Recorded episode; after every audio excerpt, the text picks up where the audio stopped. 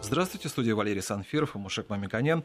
Я, Здравствуйте. Мушек Владимирович, вы да. не только вас представлю, как вы, что возглавляете попечительский совет э, фонда премии имени Столыпина, но еще традиционно, когда вас всегда представлял, что вы президент Местного совета единого экономического пространства, потому что у нас сегодня будет такое обобщение, которое будет самая, наверное, любимая наша часть. Ну, наша... Меня будет касаться большей степени, да. Да, и это, да. поэтому я вот эту, да. тоже вашу должность тоже представлю. Ну, действительно, наверное, имеет смысл как обобщить некоторые программы, которые у нас были в начале первого полугодия этого года. А, мы действительно делали много выводов, и не знаю, насколько производители сделали из этого вывода. Но, вот ну, меня... статистика сделала очень плохой вывод, о котором я тоже хотел бы сказать. И этот вывод заключается в том, что 10% населения страны Э, в тех условиях, когда мы наращиваем производство продуктов, и на самом деле э, проекты э, развития села очень хорошо работают, без даже преувеличения, можно сказать, что очень хорошо. 10% населения страны экономит на продуктах питания и не доедает. И поэтому, когда мы говорим о продовольственной стратегии нашей страны, мы говорим о очень избитое есть слово продовольственная безопасность, которое не особенно я люблю, она, эта продовольственная безопасность, состоит не только из вала, из объема, а состоит еще из элемента, который называется доступность. Это означает, что э, в нынешних экономических условиях где есть определенная социальная несправедливость, о которой говорят политики, сложилась ситуация, когда 10% населения, и я предполагаю, что это в первую очередь многодетные семьи, которые и имеют э, детей, и большее количество э, потребителей на единицу зарплаты, они нуждаются, во-первых, в помощи, социальной помощи государства, о котором мы неоднократно говорили в виде продовольственной помощи, и э, одновременно в тех знаниях, которые мы время от времени обобщаем, когда говорим о тех или иных продуктах питания. Потому что на рынке существует очень много тенденций, э, э, новомодных трендов, которые призывают идти в этот тип магазина, в это кафе, покупать то, другое. Очень много перенятых с Запада. И я, это не в плохом контексте говорю, о хорошем, потому что предприниматели рискуют, происходят стартапы, они рискуют своими деньгами, что-то работает хорошо, что-то не работает хорошо. Но многие новые введения, которые я вижу на рынке, они направлены на общество, где есть устойчивый растущий средний класс. В нашем обществе я вижу, что сегодня есть проблема, когда есть маргинализируемая с точки зрения потребления группа, и в первую очередь мы должны говорить, мы, имеется в виду и государство, и правительство, министерство, эксперты, все вместе для того, чтобы их вывести в э, область, где они потребляют достаточное количество тех продуктов, которые мы уже в, избыт, в избытке производим и экспортируем, и цена этих продуктов, как ни странно, в нашей стране очень дешевая. Да, есть у нас инфляция, есть определенные цены, но с точки зрения важнейших продовольственных продуктов, и мы сегодня будем ориентироваться именно на этом, а не, не будем говорить о категориях продуктов, у нас цены очень умеренные, и даже э, по сравнению с менее развитыми странами. Вот я, кстати, подтверждение этого скажу. Вот несколько у меня было командировок в Китае, я всегда смотрел с удивлением в магазинах, что куриная грудинка, например, вот если курица, вообще мясо птица, стоит в Китае приблизительно на процентов на 30-40 дороже, чем в России. Но мы все прекрасно... Это вот, конечно же, хорошо, что Китай растет, это экономика номер один или два по некоторым аспектам, но то, что касается продуктов, они у них дороже. Да, но... Э, При том, что доходы том... у них меньше. Да, дело в том, что на самом деле, когда э, мы смотрим на статистику потребления ну, основного продукта, дорогого продукта белковой группы, мяса, мы видим, что э, на самом деле кризис прошел. Почему? Потому что было некоторое снижение потребления, и при, при том очень важно отметить, что э, в 1998 году, в 2008 году было существенное линейное снижение потребления мяса Э, относительно доходов населения. Вот кризис 2014-2016 года не привел к настолько резкому снижению потребления мяса. Это частично связано с тем, что рыба стала дорогая, ее стали меньше потреблять. Из-за санкций сыра стало меньше, ее цена выросла. Но если сравнивать эти объемы, мы все-таки видим, что здесь существует все-таки э, расхождение между группами социальными группами. Э, есть люди, которые не потеряли в потреблении или существенно не потеряли в потреблении, а есть люди, которые существенно потеряли потребление, и поэтому та статистика, которая э, есть, на самом деле, она не может не беспокоить всех нас, и экспертов, и э, правительства, и так далее. И да, применяются, предлагаются определенные э, проекты. Эти проекты нужно внедрять. Не в том виде, который предлагается, потому что там есть определенная антинаучность и некорректность. Она не учитывает те рекомендации, которые э, на, на самом деле дает наука и эксперты. Но все равно эти проекты как механизм нужно применить. Я считаю, что в кратчайший период для того, чтобы в 2018 год э, мы начали все-таки с этих проектов, защитой э, многодетных семей с точки зрения э, доступности для них основных продуктов Э, питания. Я правильно понял вас, что в начале года была проблема, что действительно было падение потребления мяса вообще, а сейчас э, э, падение прекратилось, но потребление мяса, но при этом социально необеспеченные слои населения, они да, они констатируют, что они не покупают. По-прежнему не покупают. И, я даже больше скажу, что не в начале этого года, в 2014 году и 2015 году было некоторое снижение. Это незначительное снижение, 2-3% это незначительное снижение. Я могу сказать, что в 2008 году было на 7%, 10% снижения. В 1998 году значительно больше. Но э, это незначительное снижение, это новая переоценка, что э, населению покупать. А сейчас мы видим все-таки рост. Э, в 2017 году рост потребления мяса, ну, 1%. Но для таких условий социально-экономических это очень хорошее потребление. И в целом мы сегодня как э, усредненные данные, потребляем э, научно-медицинским сообществом рекомендованную норму потребления мяса, около 74 килограмм. Я могу сказать, что это выше, чем в некоторых восточноевропейских странах. Мы потребляем мясо э, достаточно, но, извините, это как средняя температура в больнице. Мы совокупно, может быть, э, крупные города, москвичи или индустриальные города потребляют и э, 80 и 100. А в целом э, статистика констатирует, что многие семьи нуждаются в достаточном количестве основных ингредиентов. И я бы хотел сказать, еще раз напомнить, что пирамида э, питания, о которой мы часто говорим, обсуждаем с тех или иных э, сторон, состоит из трех основных э, блоков. Это белки, жиры и углеводы. И наша задача, например, сегодня начать с обобщения того, о чем мы говорим, когда мы говорим белках, о каких категориях товаров, как потребителю смотреть на эти продукты, как рациональным образом бюджет потратить именно на э, направлен на эту группу товаров для того, чтобы не проиграть.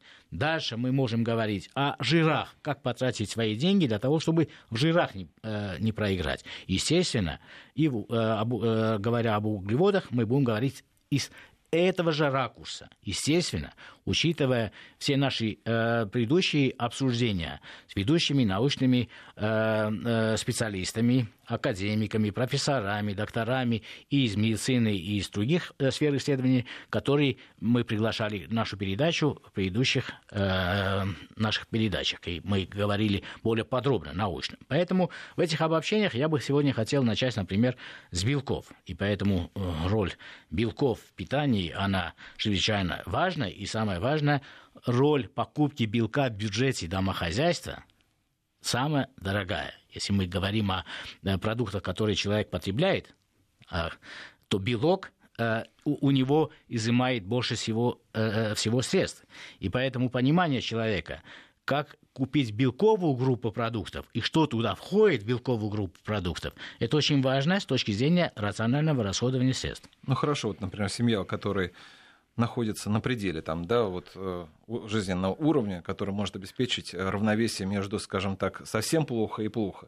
Она вот говорит, какие белки, какие жиры, да, вот мне лишь бы еды купить. Но мы как раз вот исходя из того, что вы сказали, ну, действительно у нас многие наши эксперты советовали, как при небольшом достаточно бюджете обеспечить себя полностью всем необходимым. Да, вот. ну можно э, купить э, еды, но не наесться. Проблема заключается в том, что э, рекомендации мы делаем не для того, чтобы он больше потратил, а наоборот, чтобы он потратил структурно таким образом, чтобы удовлетворил физиологические потребности своих детей, собственные физиологические потребности. Для этого нужны элементарные знания и элементарные рекомендации. Без и чтобы это была наворотов. здоровая пища. Да, да, без всяких наворотов. И то, что мы будем говорить о каждой категории продуктов, мы будем учитывать и те риски, которые обозначили наши специалисты. Ну, например, например, э, рисков э, при приобретении молочных мясных продуктов, каких рисков нужно пугаться и опасаться. и эти риски управляет ли покупатель сам или не управляет. Потому что на рынке есть и много производителей, которые эксплуатируют антинаучные знания о тех или иных продуктах или специально вводят заблуждения, э, пугая теми или иными несущественными вот, вот это я очень, вот как раз этого хотел вот, значит, и спросить у вас.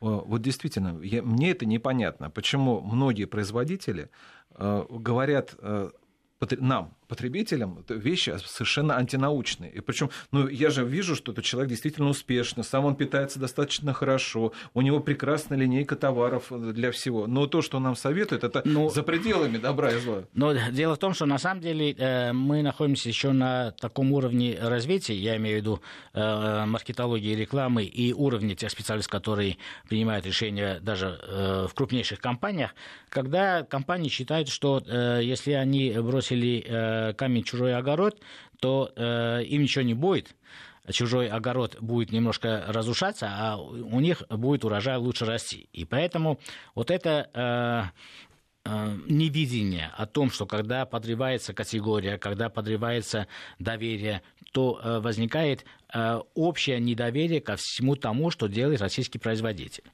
Дело в том, что еще 10-15 лет тому назад отечественное производство – выглядело с точки зрения техники, технологий, санитарии, контроля, надзора значительно хуже, чем сегодня.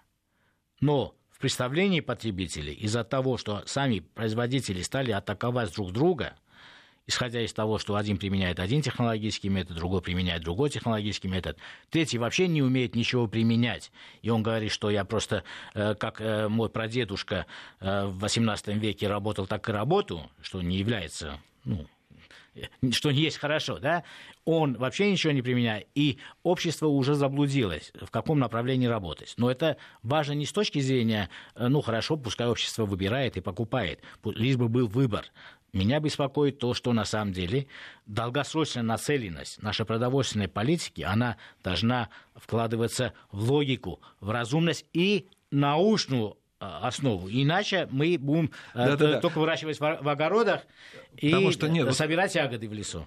Потому что все время забывается, действительно, когда говорят, что я использую технологии, которые использовали там э, на Руси там, в 15, 16, 17 веке, да, только забывают, сколько жили в это время. Ну да, здесь э, это мы обсуждали эту тему. На самом деле применение современных э, методов в первую очередь, что обеспечивает высокую степень санитарии, и безопасность продуктов, и не применяя современные методы, э, ну, например, те же моющие вещества при производстве, э, при э, мойке оборудования или неприменение современных представлений о хранении продукта, об упаковке продукта, это является просто архаичностью. И архаичности не призывает ни одна из программ развития нашей страны, тем более в аграрной сфере. Теперь мы бы хотели сказать все-таки о белках. Давайте. Белки. Почему нельзя обойтись только растительным белком, например? Ну, белки бывают э, растительного происхождения, животного происхождения. И э, сегодня современный мир, на самом деле, э, находится в споре, и очень много молодых людей, есть тенденции, которые, ну, это веганы, вегетарианцы и так далее, и так далее. Скорее, это не пищевая тема, а философская тема. Я сам не очень счастлив, что мы убиваем э, животных, э, чтобы получить э, мясо или белки для того, чтобы современное общество имело доступ к этому важнейшему продукту. Но на самом деле растительные белки имеют один существенный недостаток.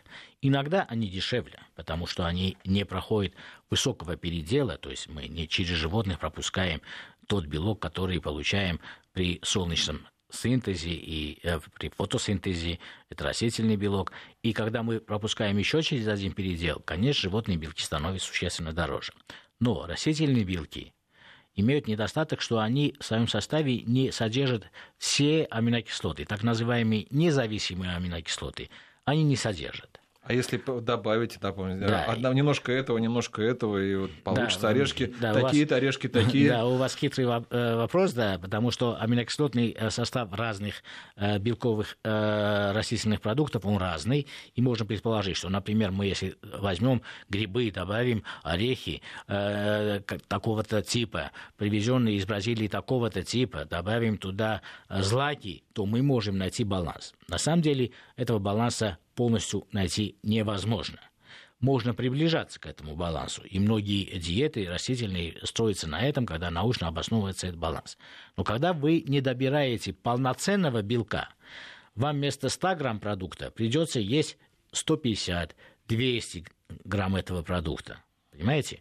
И это приводит к тому, что вы перебираете э, калории, перебираете другие ингредиенты и вы начинаете для того, чтобы догнать количество белка, которое вам нужно, а вам нужно среднему человеку около полтора грамма белка на вес человека, а ребенку, что очень важно, в два раза больше, ну или в полтора раза больше, ребенку нужно 2 грамма на килограмм веса, а если он занимается интенсивным спортом, более активный и даже больше, и поэтому ребенок должен есть больше полноценных продуктов, и его э, переводить на растительные белки крайне нецелесообразно, особенно в детском возрасте.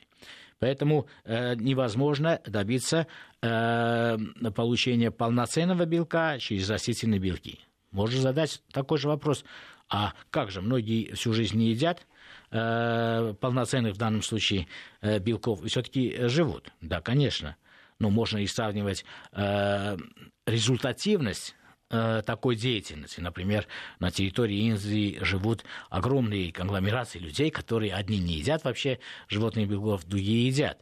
Их физическое состояние, их долголетие, их участие в спорте, участие в науке и так далее, и так далее. И поэтому э, мы и имели такую передачу, э, когда мы говорили о генетике и питании. Вот мы э, вот в нашей широте формировались генетически на основе того, что мы все-таки едим животный белок. И поэтому и не надо это забывать очень важно. климатические условия, Естественно, о чем да, нам говорили да, эксперты. Да. И поэтому, да, если мы говорим о белках, то нужно сочетать, конечно, животные и растительные белки. О растительных белках мы отдельно поговорим, потому что это важнейшая составляющая питания, но в разделе углеводов, а не белков.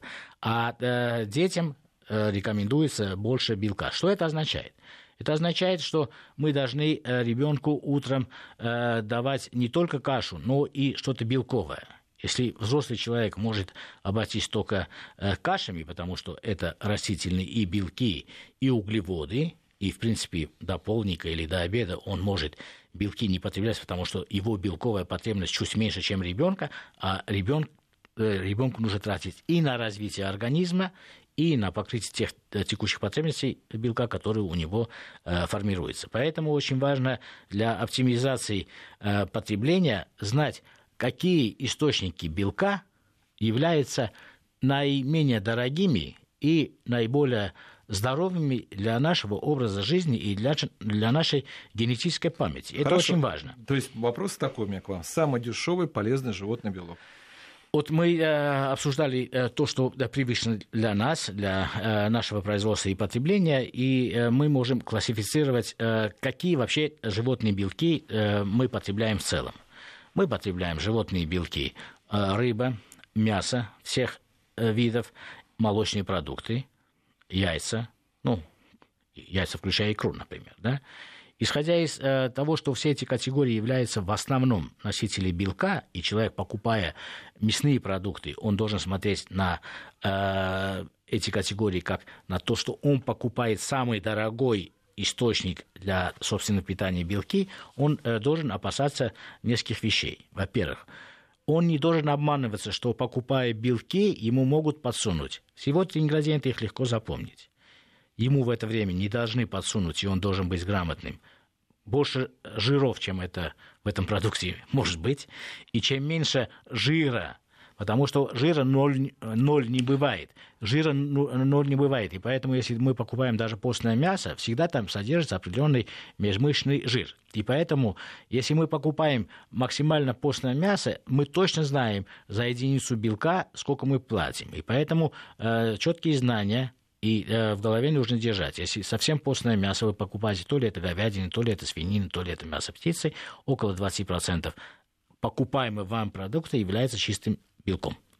Если вы покупаете уже жирные продукты, кажется, что они чуть дешевле, но вы за единицу белка можете заплатить значительно больше. Это также касается и мясопродуктов, в которых мы неоднократно говорили, что вам могут предлагаться белковые продукты в виде мясных изделий, котлет, пельменей или э, колбас. Но вы покупаете белковый продукт, они не дешевые, эти продукты, но посмотрите, сколько там белка и после этого жира. Чем меньше жира, жир не должен быть больше, чем белок. Это общая наша рекомендация, рекомендация врачей, диетологов, что количество калорий, которое поступает с белка, не может быть э, существенно меньше, чем э, от э, получения жиров. И поэтому общая рекомендация – смотрите на природу. Природа говорит, яйцо, столько жира, столько и белка. Поэтому, если в мясопродуктах у вас жира в два раза больше, чем белка, то лучше покупайте те мясопродукты, которые вам честно предлагают.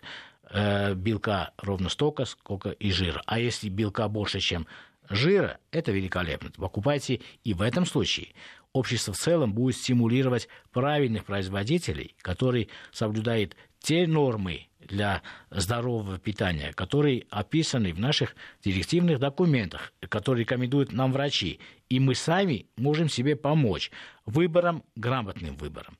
И очень важно, в этом контексте нужно добавить важную вещь. Что еще э, э, мы должны опасаться? Мы должны опасаться крахмалу и муки. Не потому, что это э, опасные продукты. Нет, крахмал, мука мы едим других категорий товаров, товаров. Но если вы покупаете мясной продукт, и вы платите за белковый продукт, а вам подсовывают внутри крахмал или муку или другой растительный белок, вам это не нужно, потому что вы за этот растительный белок можете заплатить существенно меньшие деньги, покупая другую категорию товаров. Это важнейший принцип. Ваш вопрос, что дешевле из того ранжира мяса, рыбы и так далее, и так далее, э, я отвечу э, однозначно и четко. Самым дешевым белком ну, на современном рынке, российском рынке, является белок яйца. Он и самый полноценный, и самый полезный, и самый дешевый. Э, белок мяса птицы. Белок, э, ну, мясо имеется в виду, мясо птицы. Э, свинина. А, и некоторые виды рыбы, не вся рыба. Вот, например, легко посчитать, что если э, вы покупаете за 100 э, рублей тушку птицы, выбрасывая кость и изымая жир, ну, и переходя на белок, вы получите на единицу белка ну, стоимость приблизительно 200 рублей. Вот вам нужно прикинуть, вам э, лучше купить э, тушку целиком или филе птицы, которое может стоить 180 рублей, например. Я бы купил филе птицы, потому что это дешевле. Я бы всегда стремился покупать без жира и без кости от руба мяса, потому что в этом случае я четко понимаю, сколько белка, то есть 20% белка, я за какие деньги покупаю. Я снова напомню, что у нас Мушек Микоян в студии. Коротко напомню, о чем, на, на чем мы завершили в первую часть программы. Мы завершили на том, как рационально купить для... Ну, прежде всего, мы говорили о людей, о тех категорий граждан, которые находятся на пределе жизненных стандартов, э, продукты, чтобы при этом были они полезными и не переплатить. И вот, Мушек Ларисович, вы рассказали о том, что, например, если выбирать мясо птицы, то не надо ориентироваться на цену, например, э, что понятно, что, например, там голень, она может быть дешевле, дешевле, но при этом из-за э, кость... Э, да, нужно, да, да, да, нужно да, четко понимать, что покупая белковый продукт, мы одновременно можем купить много жира, если это переработанный продукт, много костей, много кожи, которая тоже жировая. И поэтому абсолютно цена этого продукта напрямую нам не подсказывает, правильную покупку мы делаем. Из этого следует общая рекомендация, что если мы понимаем, умеем считать, и можем на этикетке, что государство заставляет производителя указывать на этикетке содержание белка в продукте, мы можем э, уже, учитывая, что в данном продукте условно 15% белка или 20% белка, пересчитать от стоимости, сколько стоит единица белка. И легко это сделать. Если мы не хотим пересчитывать, то рационально и экономнее покупать те продукты, которые не содержат костей, не содержат жира. Потому что, э, э, посмотрите, переработчику выгодно из этих костей сделать э, костную муку для животных или для кормления э, э, других видов домашних э, животных. Да? И поэтому, в принципе, он это будет использовать, а мы это никак не будем использовать.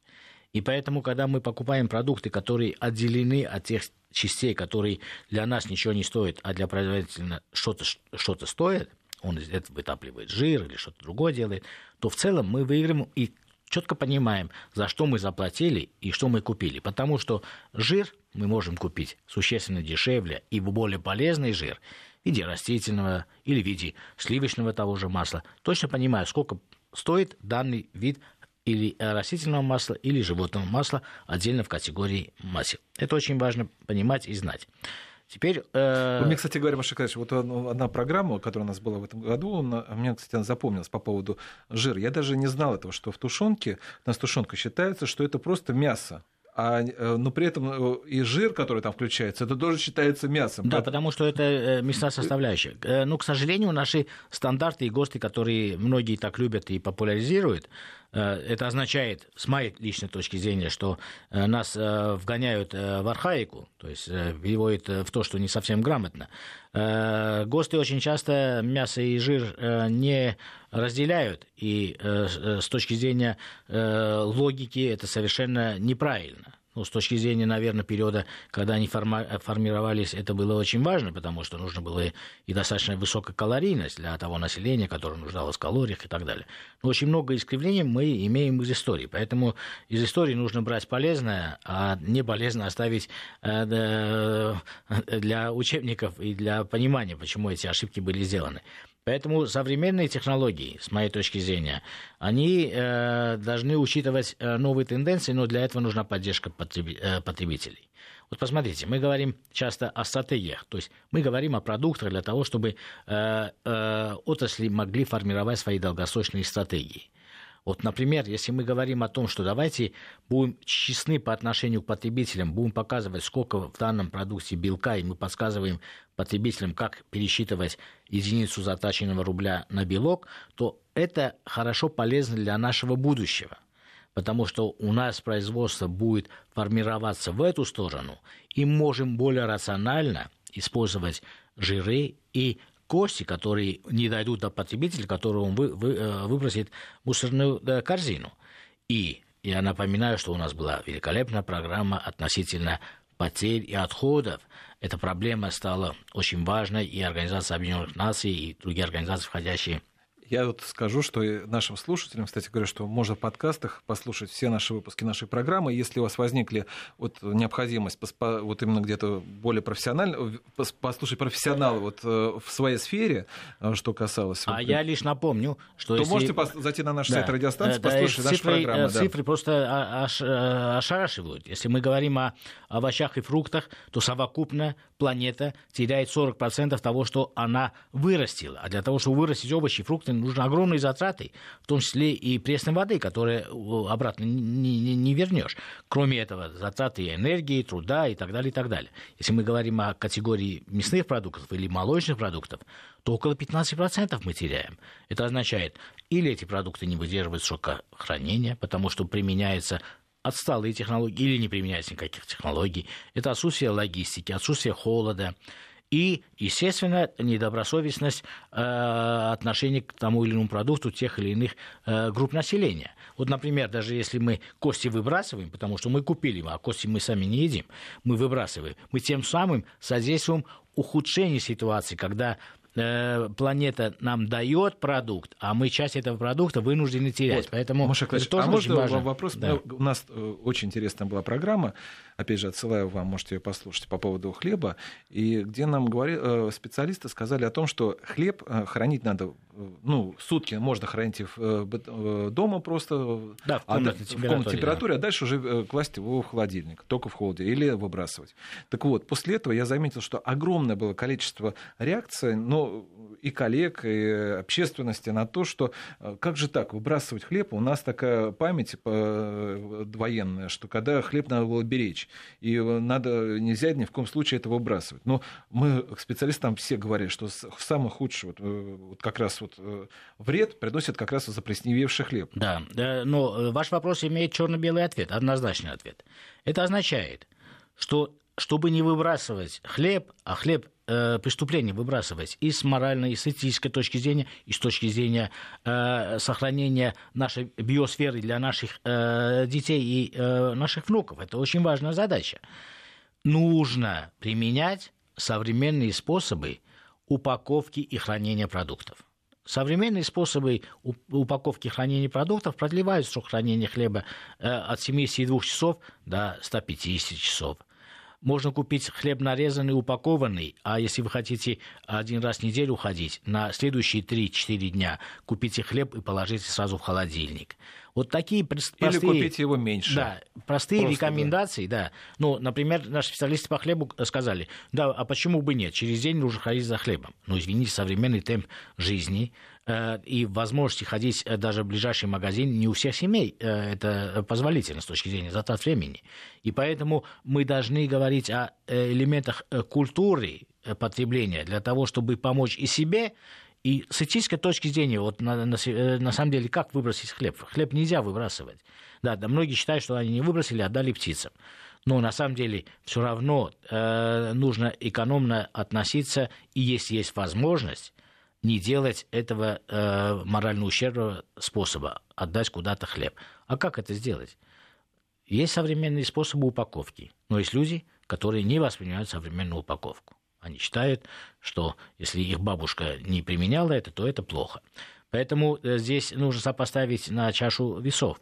Э, микотоксины, которые возникают после двух-трех дней хранения хлеба э, в комнатных условиях, могут нанести такой вред здоровью, ну, не говоря уже о ущербе. Да.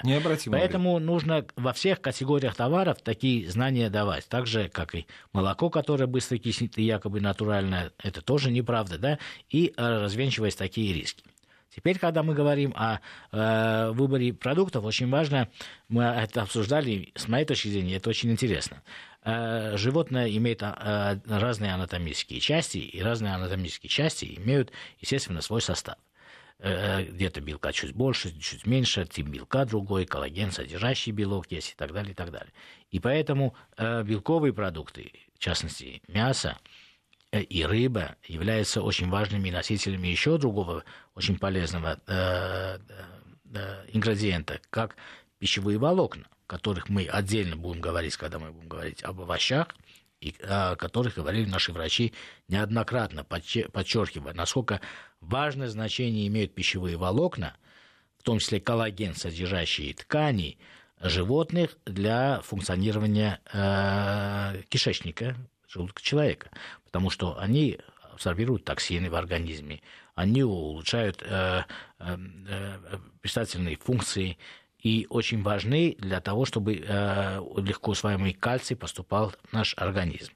И мы даже такой смешной пример приводили, когда взрослая э, семья в сборе, взрослые дети, и если мы разделываем, например, утку или индейку или птицу, то детям нужно давать те части, где максимальное количество э, белка усваиваемо, э, например, белое мясо хотя они любят э, темное мясо. А темное мясо нужно давать более старшему поколению, потому что э, их потребность э, в коллагенах и в кальции значительно больше для поддержания э, э, здоровья костей.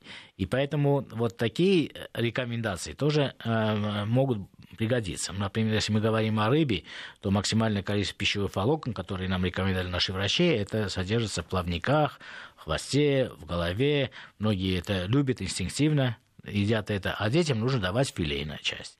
И поэтому мы таким образом можем делать э, более правильную структуру питания того продукта, который называется белковым продуктом. Здесь важный продукт, который мы каждый раз хотим особо отметить и не успеваем отмечать.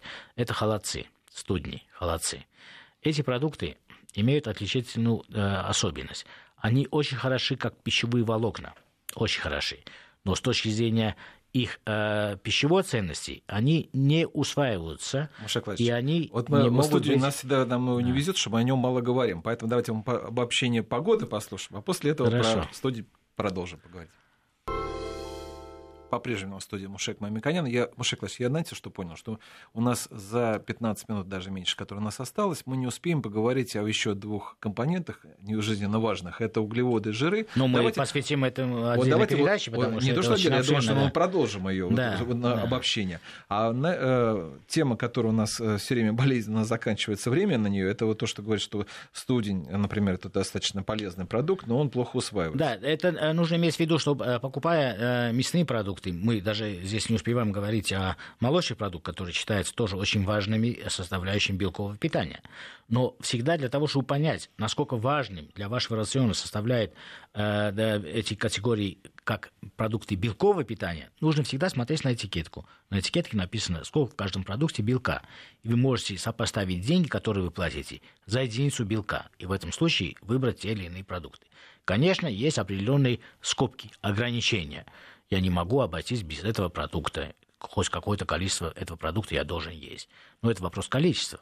А вопрос в том, как рационально потратить для того, чтобы максимально купить белковые продукты, мы можем ориентироваться на единицу белка. Теперь об анатомии животного. Анатомия животного предусматривает, природа для нас создала огромное количество возможностей. И в зависимости от потребностей возрастных, энергетических, как мы тратим, или э, какие функции для нас важны в этот период, мы можем выбрать те или иные части. Вот самый э, яркий пример, который мы рассказали, темное мясо птицы любят дети. На самом деле это более полезно для взрослых, а детям нужно давать белое мясо птицы. Ну, это такой шуточный пример. На самом деле э, в э, мясе есть огромное количество источников, это в рульках в основном содержится, э, где коллагеновый белок, являющийся очень важной составляющей для питания человека, мы в том или ином количестве это потребляем с мяс- мясопродуктами, потому что он содержится.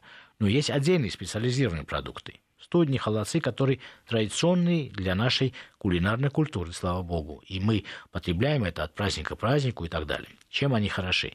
Во-первых, они очень хорошо абсорбируют э, загрязнения, которые могут попадать в организм. Они очень э, э, в большом количестве содержат кальций, который усваивается организмом. Они очень хороши для того, чтобы поддержать скелет здоровья наших костей. И поэтому эти продукты, с моей точки зрения, недооценены. Но не э, является это продуктом полноценным с точки зрения пищевой ценности, потому что э, сейчас все э, молодые девушки, которые хотят похудеть, э, будут пытаться есть студни, потому что на самом деле эти продукты, которые мы э, покупаем, они не усваиваются с точки зрения пищевой ценности, они не дают нам тех калорий на единицу веса, которые, если туда не добавить дополнительно жира, конечно, то это является вот как будто вы, вы съели физиологический вот огурец, то есть он достаточно низкокалорийный, и поэтому его нужно умеренно потреблять. Нельзя все время покупать э, или съедать э, студни и холодцы и считать, что вы съели мясной продукт. Это не так, потому что это коллагеновая часть белка, она имеет очень важные функции для нашего организма, но функции передать нам калории и белок, который мы можем усвоить для формирования нашего мышечного или э, да, нашего скелета мы не можем. Поэтому здесь такая особенность э, должна быть учитана. Мы очень важно, как и в белковых продуктах, в других продуктах, говорили об аллергии. И поэтому, систематизируя наши предыдущие выводы, мы должны четко сказать, что э, наши врачи э, разделили, и это мировая научная практика разделяет, э, более аллергенные продукты, средние аллергенные продукты и менее аллергенные продукты. И поэтому, говоря о белковых продуктах, мы также должны э, восстановить в памяти о каких продуктах, потому что около 0,2% э, населения имеют четко выраженные аллергические реакции, а около 40% населения склонны к тем или иным вещам. Да, Маша, которые, я да. сразу же после одной нашей программы так вот сделал специальное э, исследование свое, чтобы вот знать, что, на что у меня аллергия. К большому удивлению узнал, я даже до сих пор не знал, что у меня, например, аллергия на говядину в определенной степени. У каждого она есть, да, да, да, да. и это очень важно, да. знать свой организм. И, и причем у вас э, не совпадает с общей тенденцией, потому что в данном случае мы э, от специалистов э, слышали, что более аллергенными является мясо э, птицы, э, рыба. Среднеаллергенными это свинина, а менее аллергенными это говядина и баранина.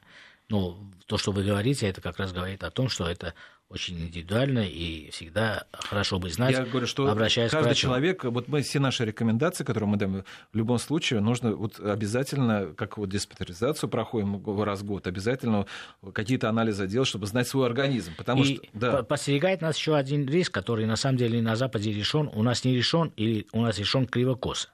Это содержание тех же растительных белков в разных продуктах, молочных или мясных, глютен – К сожалению, у нас прошла тотальная кампания, там одной из компаний, где говорили о глутамате, это совершенно другой продукт, глютену отношения не имеет, но в мире всегда отмечается на этикете глютен, потому что достаточно большое количество людей, это 1-2%, имеют э, непереваримость глютена. И это очень важно. И поэтому, когда мы говорим о продуктах белковой группы и говорим о рисках, мы сказали о первом риске, это избыточное содержание жира. Не стремитесь или не рекомендуем покупать белковые продукты, которые имеют э, больше жира в своем составе, чем белка. Второе, муки, крахмала, растительных белков не рекомендуем применять в белковых продуктах, потому что это применяется для удешевления, но одновременно на этикетку не выносится у нас глютен, что является риском для того э, процента людей, которые не да, применяют. Для двух процентов да. людей. Это, да. это очень важно, это очень нужно, потому что это могут иметь такие плохие последствия. И э, третье, то, что мы не успеваем обычно э, обсуждать, это антибиотики, э, которые применяются при кормлении или при э, лечении животных. Это уже не проблема потребителя, она всеобщая проблема. Здесь головная боль э, мировой науки и государств, которые стремятся обеспечить такой тип э, производства сельскохозяйственного сырья и продуктов, которые не применяли бы э, антибиотики. Это важная проблема, но ее значимость пока еще не до конца определена. И поэтому э, мы обозначили несколько путей решения этой проблемы. Пока вот, у нас да. контроль. Смотрите, вот то, что вы сказали, вот э, лишний раз меня убеждать, что мы в, как... в чем-то мы перегоняем, в чем-то мы идем вровень, в чем-то мы отстаем. Вот отстаем в чем мы, это в этикетке, потому что неоднократно, когда мы говорим, что на этикетке должна быть информация вот важная, это касается, например, содержания белка, вот когда мы покупаем, чтобы понять, да, что сколько да. там жира. Она есть, но она не выведена. К сожалению, для белковых продуктов на первое место. Да, к сожалению, это вот, вот если нас слушают люди, которые принимают решения, это очень важно, что во всем мире, в том числе во всех западных странах, на этикетках всегда написано уровень аллергичности продукта. Это, это уже вообще везде написано. И в ресторане, и в кафе, ну где угодно, что какой продукт аллергичен. У нас, к сожалению, по-прежнему к, нему, к этому очень такое... Ну вот это, это огород и... Нерочительное отношение. Валерий, огород и мой адрес, потому что я член э, огромного количества рабочих групп, которые э, дают э, рекомендации, эксперты, как быть, как совершенствовать на самом деле техническое регулирование нашей отрасли. Слово техническое регулирование, с моей точки зрения, ужасно, потому что оно э, сегодня намиксовано, перемешано то, что было раньше, то, что у нас, и кроме этого перегружено бюрократией, потому что эти все вещи должны быть согласованы в рамках э, ЕАЭС со всеми э, правительствами этих стран. Это не, не означает, что они против или они категорически имеют другие позиции. Ну, например, у настолько... Беларуси другое да, мнение, чем да, у России. Э, но очень часто бывает, во-первых, принципиальное мнение, а во-вторых, это настолько большая бюрократия, что э, Россия или другие страны, которые входят в ЕС, передавая такие важные полномочия наверх, мне кажется, они не предполагали, сколько проблем мы будем иметь. И кроме этого, сегодня население справедливо э, требует, чтобы были ужесточены нормы и проверки для того, чтобы продовольственную безопасность, э, безопасность продуктов конкретно обеспечить в высокой степени. Но извините, если у вас кривые стандарты, а в технических регламентах я вижу огромное количество, ну, напрямую научных глупостей, то контролировать и э, усугублять научную глупость не является большой заслугой современности. Поэтому, да, с моей точки зрения, для того, чтобы э, все привести в соответствие, я скажу там фантазии, которые, наверное, не хватит на нашу жизнь, потому что 20 лет идет реформа технического регулирования, и конца этому не видно. И э, мы до сих пор не можем отличить фальсифицированный продукт от нефальсифицированного, до сих пор споры, потому что мы пытаемся одновременно в продукт, техническое регулирование внести и наши лоббистские представления. Вот мы этот продукт хотим немножко ущемить для того, чтобы импорт уменьшить, а этот продукт немножко дать свободы для того, чтобы у соседнего дружественного государства покупать и так далее, и так далее. Это антинаучные подходы. Они мешают наравне с бюрократией для того, чтобы мы то, что говорит нам наука, и то, что мы обобщаем каждый раз, довести до логической реализации.